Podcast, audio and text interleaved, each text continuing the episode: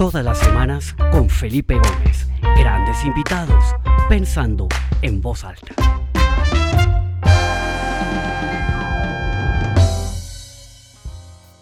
Muy buenas tardes, buenos días a todos. Mi nombre es Felipe Gómez, bienvenidos a una edición del programa Pensando en Voz Alta. Hoy tenemos con nosotros a Diego Molano Vega, exministro de las TICs en Colombia, experto en temas de transformación digital para gobiernos y empresas. Y vamos a hablar de un tema muy interesante que es sobre todo el dilema que están viviendo hoy en día los gobiernos sobre el uso de la tecnología para prevenir la pandemia y la privacidad. ¿no? Yo creo que los gobiernos se han enfrentado a un dilema inicial que era el tener como esa ese trade-off entre la economía y la salud, que hemos visto pues que ha habido países que tienen enfoques diferentes. Uno ve por un lado un Suecia, ¿no? que es un poco dando la libertad de que la gente utilice su sentido común, pero ve otros países donde hay unas cuarentenas supremamente rigurosas y forzadas. Y bueno, pues el tiempo nos dirá quién tenía la razón. Todavía es muy temprano para, para emitir eh, cualquier juicio. Pero ahorita estamos enfrentados ante otro dilema que es el uso de la tecnología como herramienta facilitadora que nos permita evitar una tasa de contagio mayor. Entonces, pues qué mejor invitado que Diego, que está en ese momento en Santa Marta, Colombia. Eh, primero que nada, darle un saludo y una bienvenida a Diego. Diego, ¿cómo está todo por Santa Marta? ¿Cómo están ustedes allá? Pues eh, muy bien, muchas gracias Felipe, muchas gracias por la invitación aquí a pensar en voz alta. En Santa Marta, pues las cosas eh, realmente es muy preocupante porque realmente hay pocos casos, pero lo, que más se siente es el golpe a la economía. En una ciudad eh, pues, caribeña, como la gran mayoría de ciudades del Caribe, que son altamente informales, eh, probablemente aquí en, épocas normales más del 85% de la población depende de la economía informal. Eh, y pues claro, con el cierre del turismo, con el cierre de esa economía informal, pues el, desempleo es gigante. Y yo, yo creo que eh, hoy en Santa Marta y en muchas partes del mundo se está muriendo más gente por eh, la parálisis económica que por el COVID-19. Absolutamente, absolutamente. Yo he tenido mis debates internos en mi mente que cuál es el, el approach correcto. Claramente no tengo una respuesta. Y unos días me, me eh, inclino a pensar que es absolutamente necesario un confinamiento para evitar una tragedia de salud, pero también me confronto con la realidad de tantos negocios, tantas empresas que están pagando un costo altísimo. Pero digo, bueno, tenemos poco tiempo. Eh, yo creo que hay muchas preguntas, eh, mucho desconocimiento sobre todo este tema. Eh, hace poco, hace una semana, hablábamos con el doctor Grossman, que está en Maine, sobre el uso de la tecnología para prevenir el contagio, inteligencia artificial, big data, etcétera. Y pues este anuncio que hicieron Google y Apple hace unas semanas en que se unían dos rivales absolutos para desarrollar un protocolo basado en Bluetooth para que a través de estos aparatos y sus, y, sus sensores de proximidad podamos tener unas herramientas, digamos, más em, concretas para ser utilizadas en, el, en la prevención del contagio, pues ya hay muchos países que están empezando a desarrollar sus aplicaciones para que los, los ciudadanos y los, los eh, quienes vienen en esos países tengan sus teléfonos prendidos. Y pues yo creo que el tema de proximidad pues es un elemento, ¿no? Eso, eso por, por, su parte no va a resolver el problema, porque yo creo que lo que hay que construir es un ecosistema de datos, que es algo de lo que vamos a hablar un poco más tarde.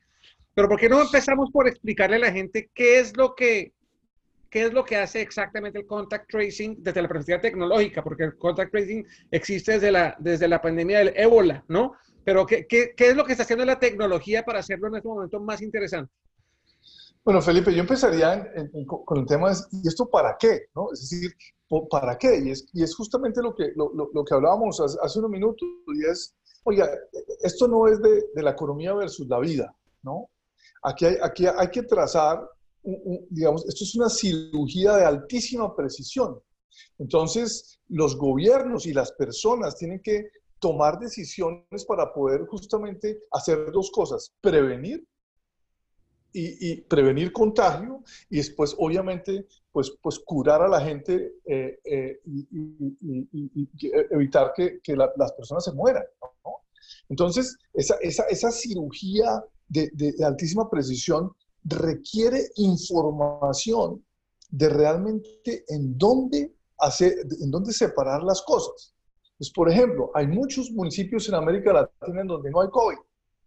¿Tiene sentido hoy en día que esos municipios estén en cuarentena y estén encerrados y la economía esté paralizada? Y eso pasa a nivel inclusive de, de, ciudades, de barrios. Eh, eh, entonces, pues precisamente las, las, herramientas de trazabilidad lo que buscan es tratar de, de dar más detalle de, de dónde separar eh, a las, de, dónde separar esas, esas dos cosas, dónde tomar medidas de prevención o, o, o, medidas de corrección. Pero Diego, una pregunta, ¿de dónde no están? Porque pero, pero, pero, pero, pero, esto, esto Claro, entonces, pues, ¿qué está pasando en general? Pues que hay muchos países que han sacado, han sacado diferentes tipos de aplicaciones. Ahora, la que más suena, la que más le preocupa a la gente es la de trazabilidad, que saben dónde yo estoy, ¿cierto? Y eso pues cambia de país en país. Entonces, en, varios países asiáticos, ya desde hace mucho tiempo, desde hace muchísimo tiempo, eh, los gobiernos hacen trazabilidad y hacen trazabilidad o a través de aplicaciones de los celulares, pero también a través de redes de Internet de las cosas. Entonces vemos ya a un gran número de ciudades chinas que tienen eh, eh, redes de Internet de las cosas muy sofisticadas en las cuales identifican perfectamente a la persona y la pueden hacer trazabilidad de todo donde están sus movimientos. Y esos pues operan bajo un régimen jurídico de ese país. Eh, pero aquí lo importante es que para que esa cirugía de alta precisión se pueda hacer y haya información buena para hacerla, la información de la trazabilidad no es suficiente. No es suficiente. Realmente para que esto funcione, y antes de meternos en el debate de, si, si, estamos, si el costo de la privacidad o no, hay que entender que para que esto funcione hay que generar un ecosistema de datos. Es decir, la información no solo viene de la trazabilidad de la gente, la información viene de registros de salud pública, de encuestas de las personas. De, eh, hace unos días veía, por ejemplo, una plataforma maravillosa que tiene la, la, American University en, Washington sobre justamente las personas con vulnerabilidad al COVID porque son pobres, porque son mayores, porque tienen eh, preexistencias médicas, eh, y además la gran mayoría de ellas ni siquiera tienen hoy acceso a un celular, o si lo tienen, no tienen la capacidad de bajarse una aplicación para hacer, para hacer esa, esa, esa trazabilidad. Entonces, hoy sí, esa trazabilidad que funciona en la gran mayoría a punta de, Bluetooth, es decir, que el, el, uno está cerca de otro y el Bluetooth detecta, así como, como el Bluetooth que usted utiliza para sus audífonos, ¿no? Eh, entonces, pues eh, un celular detecta que a una persona que tiene eh, COVID está cerca eh, y, esos datos se van almacenando eh, y se van procesando en, aplicaciones que lo pueden alertar o que dicen, oiga, ¿sabe que descubrimos que una persona que eh, hoy descubrimos que estaba contagiada, pero los últimos cinco días ha estado, se ha cruzado con usted dos veces, entonces usted también tiene que ponerse en cuarentena. Pero Diego, que pena lo interrumpo y le hago una pregunta, porque ahí está hablando un poco mi ignorancia. A mí me parece fantástica esa tecnología y creo que puede ayudar muchísimo, pero o sea, con el déficit de pruebas que tenemos y la dependencia de pruebas que tenemos de unas pruebas que en este momento no son, no están masificadas, a mí me parece que esa tecnología no sirve para nada, porque si al final yo no sé si estoy contagiado o no, o la gran mayoría de las personas no se ha hecho la prueba, porque, porque el, índice de las personas que se ha hecho la prueba es muy bajito, pues es, esta aplicación realmente, pues, no va a saber quién está o quién ha estado expuesto al virus de una manera precisa. No, yo leí un artículo anoche en donde decía para que estas aplicaciones funcionen en un país, tiene que haber primero una masa crítica de la población de ese país que se haya hecho la prueba y que sepamos quién está contagiado o no. Y segundo, tiene que haber una masa crítica de gente que esté utilizando la aplicación y que haya cedido, digamos, entre comillas, o autorizado el uso de sus derechos. Y uno ve países tan avanzados tecnológicamente como Singapur, pequeños, que, tienen una población muy pequeña y aún la penetración de las aplicaciones es muy bajita. Entonces yo me pregunto si esto en realidad, o sea, creo en la tecnología, estoy seguro y estoy convencido que la tecnología va a ser un facilitador para esto, pero estamos invirtiendo el tiempo y los recursos en algo que al final no va a funcionar. Y ahí le hago una pregunta paralela y es, ¿no sería mejor tratar de utilizar estas tecnologías en ambientes un poco más concentrados por ejemplo, una universidad o un colegio o una compañía que dice, bueno, aquí todos vamos a utilizar esta aplicación, les vamos a hacer un testing a todo el mundo y a sus familias, en, donde es más fácil lograr esa universalidad de la prueba, esa universalidad, universalidad de la adopción de la tecnología y de esa manera también se descentraliza un poco la responsabilidad de armar este ecosistema de datos, ¿no? Si una universidad acá, una empresa allá, un colegio acá, una institución pública al otro lado está haciendo su parte, pues se empieza a construir eso de una manera más rápida. Eh, ¿No sería eso como de pronto una solución, una, una vía diferente? Eh, efectivamente, para que esto funcione, para que esa cirugía de alta precisión se pueda hacer, se pueda tomar las medidas, pues se requiere un rompecabezas. ¿sí? Y, y, si no están todas las piezas, pues no funciona. Y parte de las piezas son esas mediciones. Pero también hay aplicaciones que ayudan a esas mediciones. Y yo ya he visto emprendedores, inclusive grandes compañías, eh, haciendo aplicaciones en las cuales pueden, em, pueden eh, generar, digamos que alertas con, con, un, buen grado de precisión, solo midiendo, poniendo el, el, dedo en la cámara del celular. Porque eh, si uno lo hace varias veces al día, el ritmo cardíaco puede cambiar y se analiza el ritmo cardíaco y dice, ojo, usted puede ya estar contagiado. ¿sí? Obviamente, pues esto no es tan preciso como, como, una prueba eh, de anticuerpos o como una de, las pruebas completas clínicas, pero, pero, pero sí da indicios, entonces puede, puede, empezar. Y efectivamente, repito, esto tiene que tener todas las piezas completas. Y, y, y para que las, las, piezas del rompecabezas estén completas, se requieren varias cosas. Primero, pues que haya una estrategia de datos completa, que no son, repito, no son únicamente los datos que dan eh, eh, las aplicaciones celulares, sino hay mucha más información de salud pública, por ejemplo, los movimientos de las personas.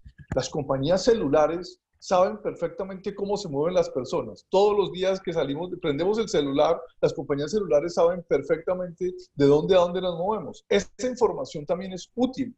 Eh, hay muchas fuentes de, de información.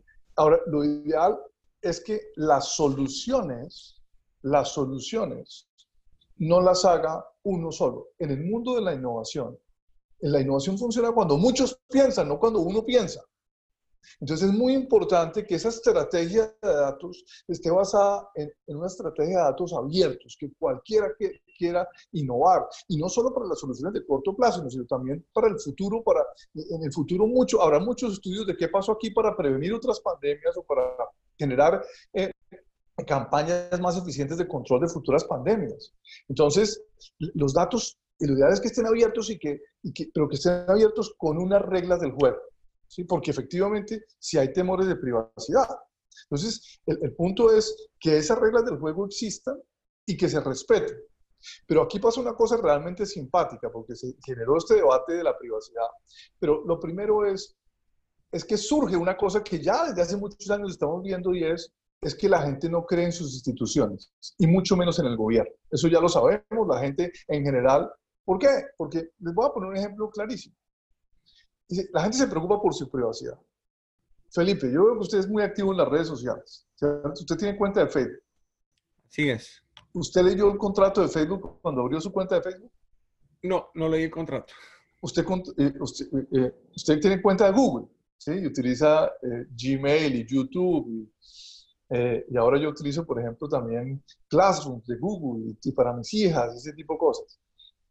¿Usted leyó el contrato de Google? No. ¿Usted leyó el contrato de WhatsApp? No. Ok. Entonces, resulta que la gente se, se, preocupa mucho de lo que los gobiernos están haciendo. Y déjeme le leo unos fragmentos de esos contratos. ¿sí? Y, ojo, y acabo de colgar con Adriana Oreña, la presidente de, Google de América Latina, acabo, por eso estaba un par de minutos tarde, estaba con ella justamente, y Google es una empresa maravillosa, súper innovadora, muy preocupada por este tema. Pero el contrato dice, al subir, almacenar o recibir contenido o al enviarlo a nuestros servicios o a través de ellos, concedes a Google y a sus colaboradores una licencia mundial para usar, alojar, almacenar, reproducir, modificar, crear obras derivadas eh, comunicar, publicar, ejecutar, mostrar públicamente o distribuir dicho contenido. Todo, todo. El de Facebook, que Facebook es una gran, gran compañía y que yo soy un gran usuario de Facebook y de WhatsApp y de, Instagram. Dice, podemos analizar tu aplicación, contenido y datos para cualquier propósito, incluido el comercial. Por ejemplo, para la segmentación de anuncios o el indexado de contenido de búsquedas. O sea, Diego, lo que está diciendo entre líneas es que estamos todos muy preocupados con la privacidad por el contact tracing cuando ya hemos entregado nuestra privacidad de una manera abierta y total a muchas de las aplicaciones y a muchos de los programas que estamos utilizando hoy en día. Entonces no debería, no debería alertarnos tanto. Exactamente. Ahora, estoy totalmente seguro que una compañía como Facebook y como Google hacen todo lo posible porque esas, esas, esas reglas del juego que están definidas por ellos mismos se respeten y que esa información no se individualice, que esa información siempre esté agregada cuando la, la trabajen, ¿no? Eh, eh, que, que, que, que, esa información está bien. Ahora, lo que está pasando ahora y el susto que nos da es porque el gobierno tiene esa información y no creemos en los gobiernos. Eso es, eso realmente es lo que pasa. Ahora, y, eso es un debate mundial. ¿Y, qué ha pasado? Pues, pues, pues, en Europa, que ha sido líder en el tema, de Europa es realmente la, la región líder en, protección de datos. Y Europa dijo, oiga, sí, lo tenemos que hacer. Tenemos que permitirlo. Eh, y definió una regla del juego. Dijo, está bien, para este tipo de aplicaciones lo podemos hacer. Primero, pues que la gente sea consciente de que cuando baja la aplicación tiene un contrato y que sea clarísimo que, que, lo hace. Eh, dice, eh, y obviamente todas esas aplicaciones están sujetas a las leyes de protección de datos. Eh, lo primero, una de las cosas que exige Europa y que es que toda la, la, información es de las personas y las personas tienen control completo de sus datos personales. Es decir, si, si yo quiero desconectarme, me desconecto, si quiero que me borren y que me den una muerte digital de ese mundillo, también tengo que posibilidades de, de, quitar. Que, es más fácil, que es, más, que, es más, que es muy difícil lograr eso, ¿no? Que es una cantidad de... Pero, pero, pero, ahora, que la gente se, se, instale, instale sus aplicaciones solo voluntariamente, que nadie lo obligue, ni en su trabajo, ni su gobierno, ni, ni, ni, su mujer, aunque a Felipe en el caso de eso es difícil. Eh, eh, dice que los datos personales solo se pueden usar para, para, este propósito de atacar la pandemia, no, eh, eh, no, no, más. Ok. Mucho más, mucho más afinado que los contratos de las redes sociales. Y pero seguro, y, y, y, que, y, que, tiene que haber pues, unos, unos protocolos de seguridad y de ciberseguridad. Porque hoy en día, por ejemplo, a mí en este mundo digital, a mí no me preocupa, me roben la información. Si me meten al computador, pues me roban Sí, yo pues trato de tener todo súper seguro, pero me las fotos de mis hijas. A mí lo que me preocupa realmente es que me modifiquen mi información. Pues, por ejemplo, que... Como la película eh, exactamente, que en esta, en esta, entonces me pongan que yo tengo COVID cuando no he tenido, ¿sí?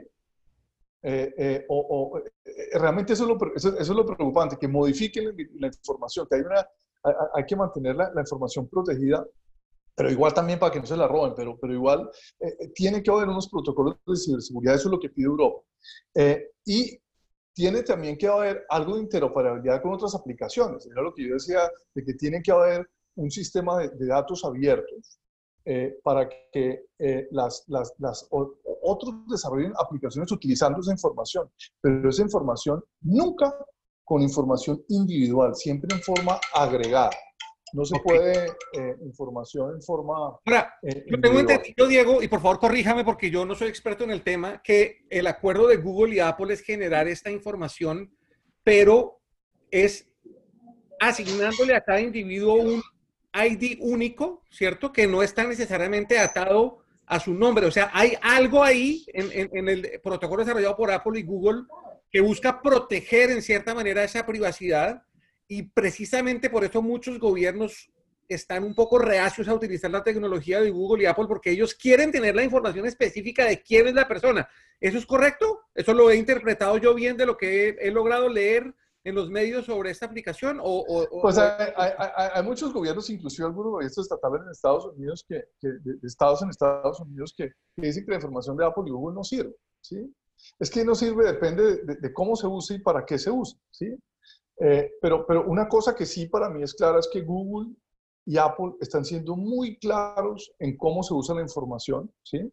Están siendo transparentes en cómo se almacena y cómo se usa la información. Lo que quieren es ayudar justamente, no solo, repito, con la información específica, ellos tienen mucho más información que pueden hacer mucho más rico el desarrollo de aplicaciones.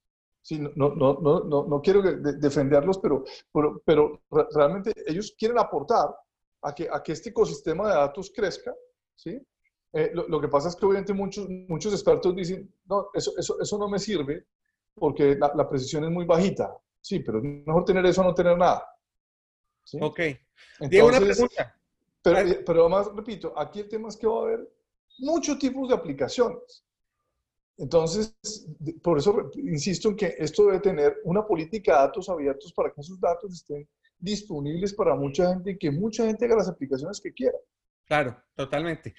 En el año 84, cuando Steve Jobs lanzó el Apple Macintosh, hubo una campaña que salió en el Super Bowl muy, muy famosa, muy exitosa, y terminaba porque en 1984 nunca será como 1984, haciendo referencia a la obra de George Orwell, en donde Big Daddy is watching y los gobiernos están controlando cada movimiento de las personas.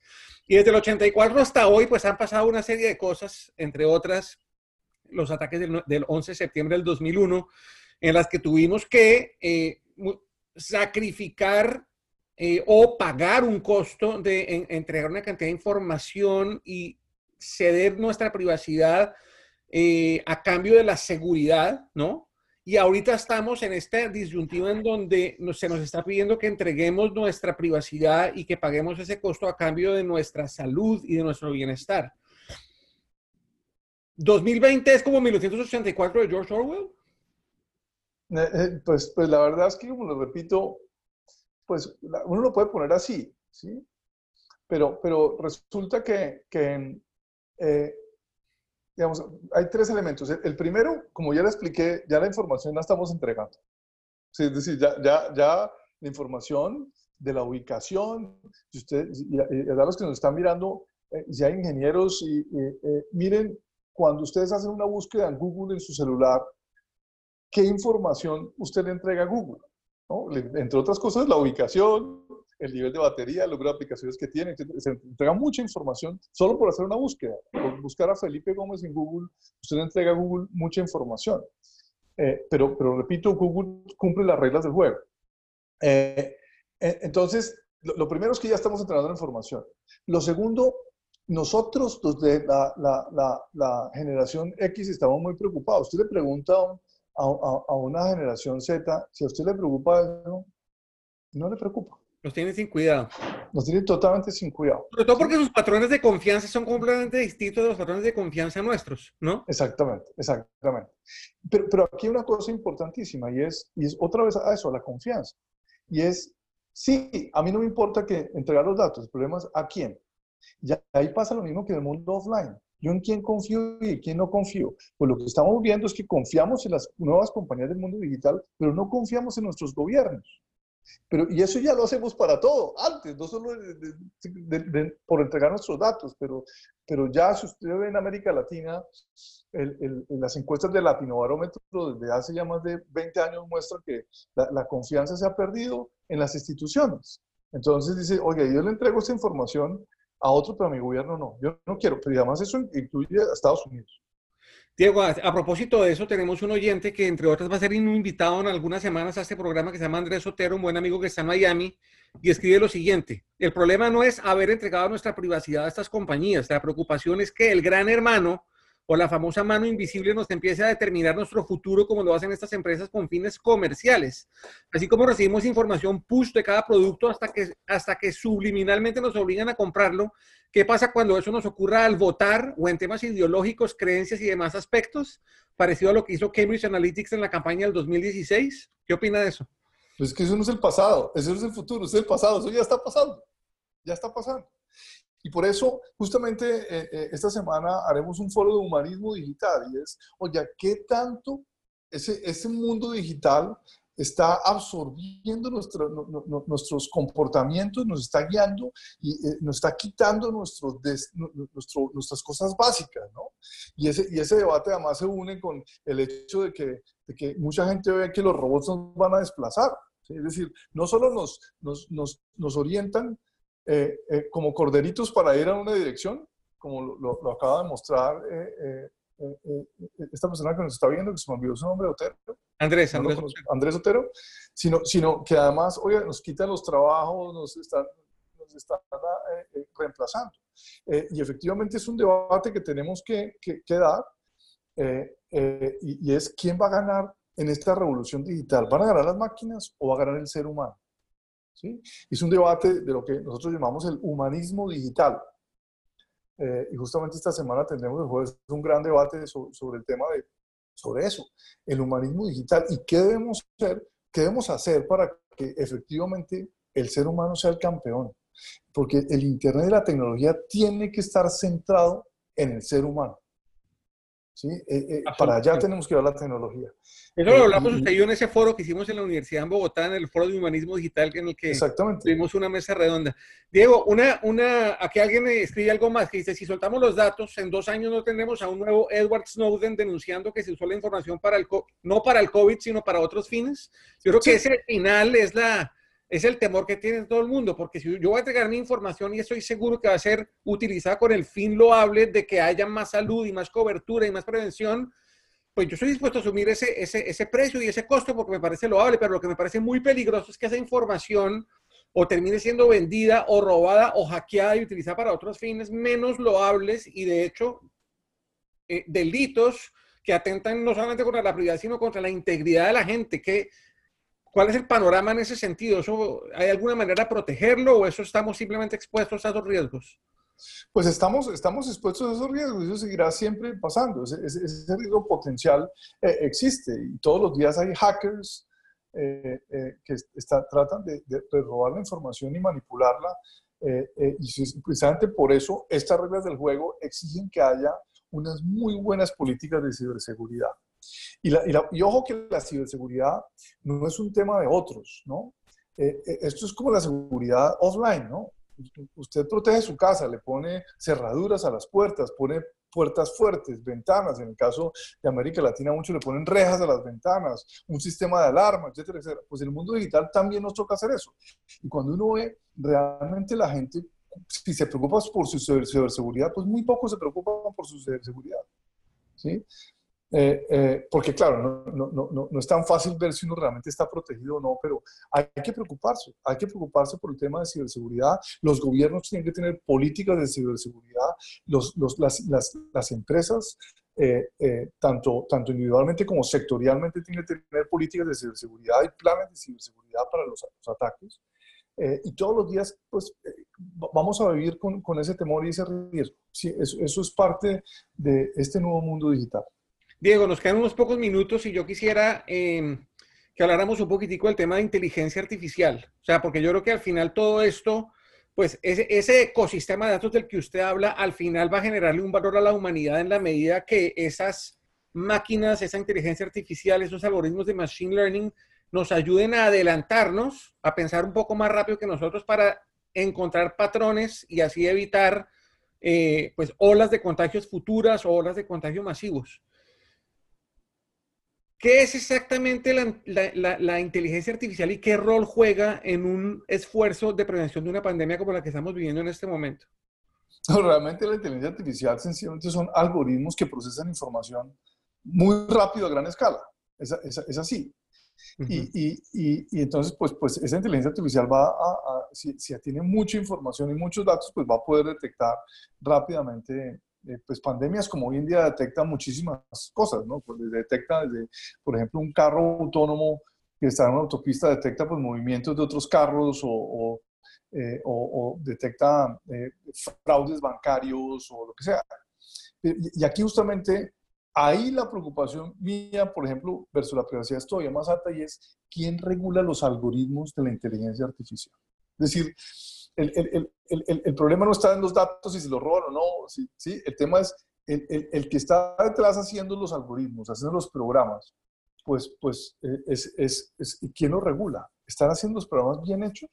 ¿Están tomando la información que no es? A mí me pasó, por ejemplo, esta historia simpática. Yo, yo vivía en Atlanta, ahí cerca donde vive Felipe ahora, eh, y, y, y, yo era miembro de la Asociación de Ingenieros de Atlanta, y era muy activo. Y un día me llamaron hace, hace relativamente poco, yo ya vivía en Washington, y me llamaron para ser jurado de, de un juicio en Atlanta. Eh, eh, yo no soy americano, entonces eh, finalmente pues dije que no era americano, entonces no puede ser jurado, pero le hice seguimiento y era, era realmente un juicio. Si una persona eh, afroamericana podía o no salir de la, de, la cárcel, porque los algoritmos del juez que utilizaba el juez decía que él no podía salir. Sí, realmente era una, discusión súper interesante y es, y es, oye, una máquina puede determinar la libertad de una persona basada en datos de otros.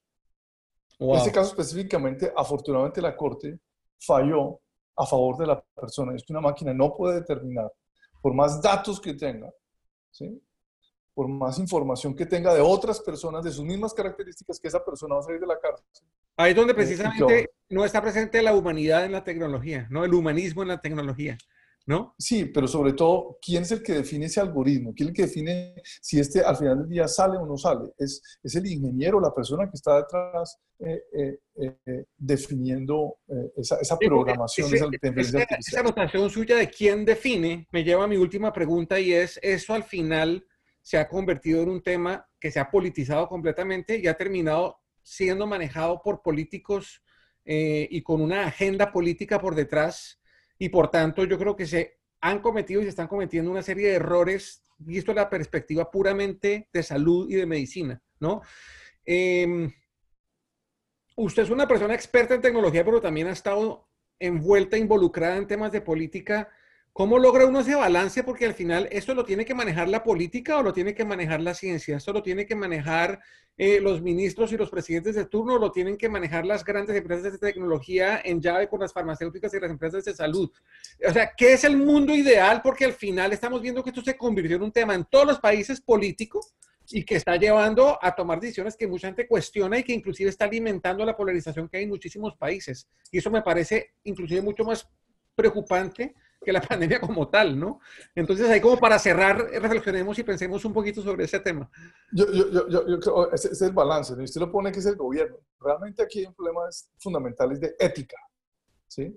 De, de ética y de unas, unas prácticas que se a hacer una ética, y la ética no es digital o, es offline, la ética es la ética, es la misma, ¿sí? Para, para todos los mundos. El punto es que esa ética aplica acá. El problema que hay eh, versus el mundo offline es que el mundo digital no tiene fronteras. Entonces, lo, lo, que pasa es que usted puede tener unos gobiernos que actúen bien, pero tiene otros que no, o que están rezagados, o que eh, eh, no, no, tienen las, las, políticas adecuadas, pues sabe que pues yo entonces hago esas, quiero hacer esas prácticas, me voy al, al país donde lo puedo hacer. ¿sí? porque no tengo un marco normativo que, que me lo impida. ¿sí? Entonces, eh, eh, hay un problema. Y justamente lo que creo con el tiempo es que, es que van a salir sistemas de, que generan credibilidad, pero privados. Porque otra vez los gobiernos empiezan a tener, a tener eh, falta de credibilidad y agendas políticas. Y entonces, hoy en día, estoy seguro que, Felipe, usted y sus vecinos confían en Amazon. ¿Y por qué? Porque generó un sistema de credibilidad eh, de que usted compra por ahí puede devolver, puede devolver la cosa, que no le roban la plata a su tarjeta de crédito. Que, sí, entonces, así poco a poco se van a generando también sellos de calidad o, marcas o percepciones de, de, empresas o sectores que dicen que, que, le dan tranquilidad y que le dan credibilidad, generan credibilidad en los consumidores. Yo, creo que eso, eso, eso, va a pasar y es un gran temor porque eso puede hacer que, que, el Internet se empiece a generar burbujas de Internet, ¿no? Burbujas y entonces se generan élites de Internet en donde unas personas tienen acceso a ese mundo seguro y otros no. ¿no? para, para, para, allá va eh, eh, las, las brechas de Internet. Hoy en día, pues las brechas son de, acceso a Internet y de uso de Internet y de talento, en el futuro las brechas serán en quién puede tener acceso a un Internet seguro, más eficiente, donde hay más credibilidad y el que no lo tiene. Wow, Diego, muy interesante. Eh, desafortunadamente se nos acaba el tiempo. Eh, no sé si quiera hacer como una eh, conclusión para redondear las ideas, algunas reflexiones finales, antes de yo despedirme y anunciar el invitado que tengo para la semana entrante. Bueno, la verdad es que no, no, le tengamos miedo a este tema, todo lo contrario. Metámonos con fuerza a este tema. Es decir, si, si, si, si, por ejemplo, aquí hay un médico que nos está viendo hoy y dice, oiga, no, me da miedo los datos, no, vaya, estudie inteligencia artificial y mire cómo con estas herramientas usted puede solucionar sus problemas médicos o clínicos, o, eh, lo mismo un contador o un abogado. Es cierto que hay riesgos, es cierto que hay problemas, pero, pero lo que más necesitamos, sobre todo en América Latina, es que masivamente utilicemos esas herramientas para ser más productivos, para generar más prosperidad y que ojalá eh, eh, eh, estos cambios generen también que haya un cambio social porque, porque el acceso a estas herramientas cada vez es más barato, el acceso a estas herramientas es, es, es infinitamente más fácil que lo que era hace unos años. Entonces, eso, eso puede generar también más inclusión. Espectacular, Diego. Pues de verdad, muchas gracias por tu tiempo, por tu reflexión. Diego estaba en una entrevista importantísima con CNN y les colgó para estar acá con nosotros. Entonces, de verdad, muchas gracias por su tiempo y por, por, por estar acá con nosotros. Muchas gracias, Felipe. Y muchas gracias. Los espero la semana. en voz alta, entonces. Vamos pensando en voz alta. Así es. Los espero la semana entrante, mismo día, misma hora. Tengo un invitado muy especial que desde Costa Rica nos va a hablar. Es un gran amigo, un gran empresario, un gran ser humano. Se llama Luis Javier Castro. Eh, es el presidente de Mesoamérica, fundador de Mesoamérica, un gran fondo de inversión que tiene inversiones en toda la región, en diferentes sectores, pero sobre todo ha sido una persona de mentalidad avanzada en temas de responsabilidad social corporativa y ha generado unos esquemas y, unas, y unos patrones de responsabilidad social muy importantes. Eh, y vamos a hablar sobre cómo la responsabilidad social empresarial está cambiando eh, frente a todos estos desafíos que estamos teniendo. O sea, yo creo que, que, esa dimensión social y de ayuda a las empresas en este momento adquiere una relevancia realmente mucho más fuerte y sobre todo un enfoque diferente. Y vamos a hablar un poco sobre eso, sobre cómo las organizaciones y las empresas deben adaptar sus estrategias y sus implementaciones de iniciativas de responsabilidad social a la luz de este nuevo normal, de la realidad que estamos viviendo y lo que se viene hacia el futuro. Entonces los espero el próximo martes Muchas gracias a todos por su atención y Diego, de nuevo muchas gracias y que muchas gracias Felipe. muchas gracias. Santa Marta. Muchas gracias. Hasta luego todos.